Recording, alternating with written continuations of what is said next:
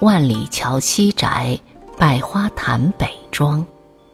这是儿时就记得的文字。初冬的清晨，我暂别都市的喧嚣、事物的烦忧，沿着江边的小路，沿着深红的围墙，又来到了，又来到了这久违的老门前，来到这座被称为杜甫草堂的诗歌圣殿，还是那样的安详宁静。古树森森，芳草依依，圣洁而朴素的氛围含蕴在这层层殿堂之间。千多年了，多少沧海桑田的变化，多少龙腾虎跃的诗魂，在你的面前展开，在你的周围汇聚，延续着中华史诗的血脉。风霜雨雪，兴衰沉浮，而诗人的精神永远放射着不灭的光芒。诗人的梦是青春的梦，充满了自信，充满了创造，充满了建功立业的梦想。读书破万卷，下笔如有神。会当凌绝顶，一览众山小。治君尧舜上，再使民俗淳。这些朝气蓬勃的语言，令多少人与之同歌，与之同舞啊！然而，动地而来的安史之乱，无情地粉碎了诗人的梦想。在他的笔下，鸟叫惊心，花草带泪。于是有了春望、北征和三吏、三别这些民间疾苦的真实记录，这些居安思危的历史遗训。虽然苦难育成了作品，成为千古绝唱。而现实之中的诗人，却在兵荒马乱里四处奔跑、流浪、漂泊。天地之大，何处可以容身呢？发现使人快乐，发现使人产生新的希望和梦想。几乎绝望的诗人，终于发现了一方天地。那一年是公元七百五十九年，冬天。浣花溪水水西头，主人未卜灵堂幽。已知出郭少尘事，更有澄江消客愁。诗人来到成都。一眼就选中了西郊清幽宜人的浣花溪。多谢亲友的帮助接济，盖起了几间草屋。在兵荒马乱的岁月里，饱经忧患的诗人终于有了一个安稳的家，得以歇一歇动荡的心，得以抚一抚遍体的痛。这大概是诗人的庆幸吧。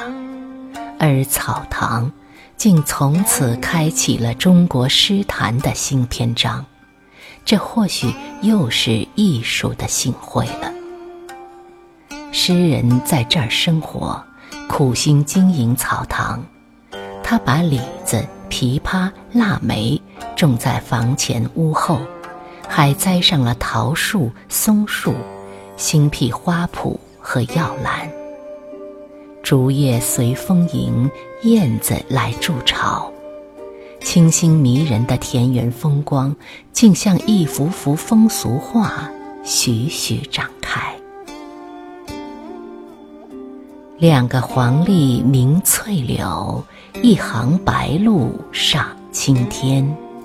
窗含西岭千秋雪，门泊东吴万里船。雨淅淅沥沥的来了，是春雨。诗人说：“好雨知时节，当春乃发生。随风潜入夜，润物细无声。野径云俱黑，江船火独明。晓看红湿处，花重锦官城。诗人在这儿享受了平静生活的自由，一切都在悄悄的、奇妙的发生变化。几年前饱经颠沛的那些激愤的情绪暂时平和了。定居成都，他的诗风也为之一变，变得清新、质朴、优美、从容。诗人在这里发现了大自然的自由和美丽，尽情倾吐对理想人居环境的由衷渴望。这些诗篇是杜甫成都诗中最美的风俗画，散发着永恒的青春风采。毕竟那是人类普遍的梦想呀。那么。到底是成都改变了诗人，还是诗人改变了成都呢？我们不知道。我们不知道是要感谢草堂这块圣地，荡漾出诗人那么多的才思呢，亦或是要感谢诗人，让草堂成为千百年来中国诗歌的圣殿。其实这些并不重要。真正重要的是诗歌在飞翔，是诗人的梦想在飞翔，是诗人秉承的中华诗魂的精灵在飞翔。有人说，诗人是流云，是落叶，飘无定所，任意东西。这是诗人的宿命，也是杜甫的宿命。成都是诗人的第二故乡，草堂是杜甫梦想的寓居。然而这些系不住漂泊的宿命，停不下那颗异动的心。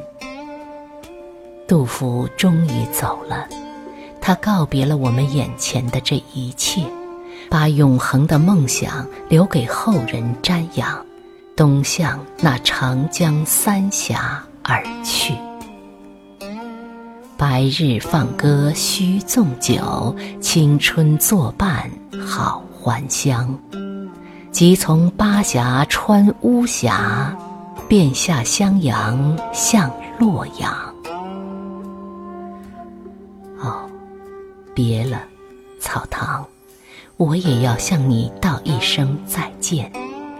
让我们记住大门这幅绝响的长联吧。真正伟大的诗情，真有那龙腾虎跃的神采吗？一代不同时，问如此江山龙泉虎卧几时客？先生一流玉，有长留天地月白风清。一草堂。公元七百五十九年冬，杜甫来到成都。公元七百六十五年，杜甫离开成都。公元七百七十年冬，杜甫病逝于湖南的一只残船上，最终没能实现还乡的梦想，终年五十九岁。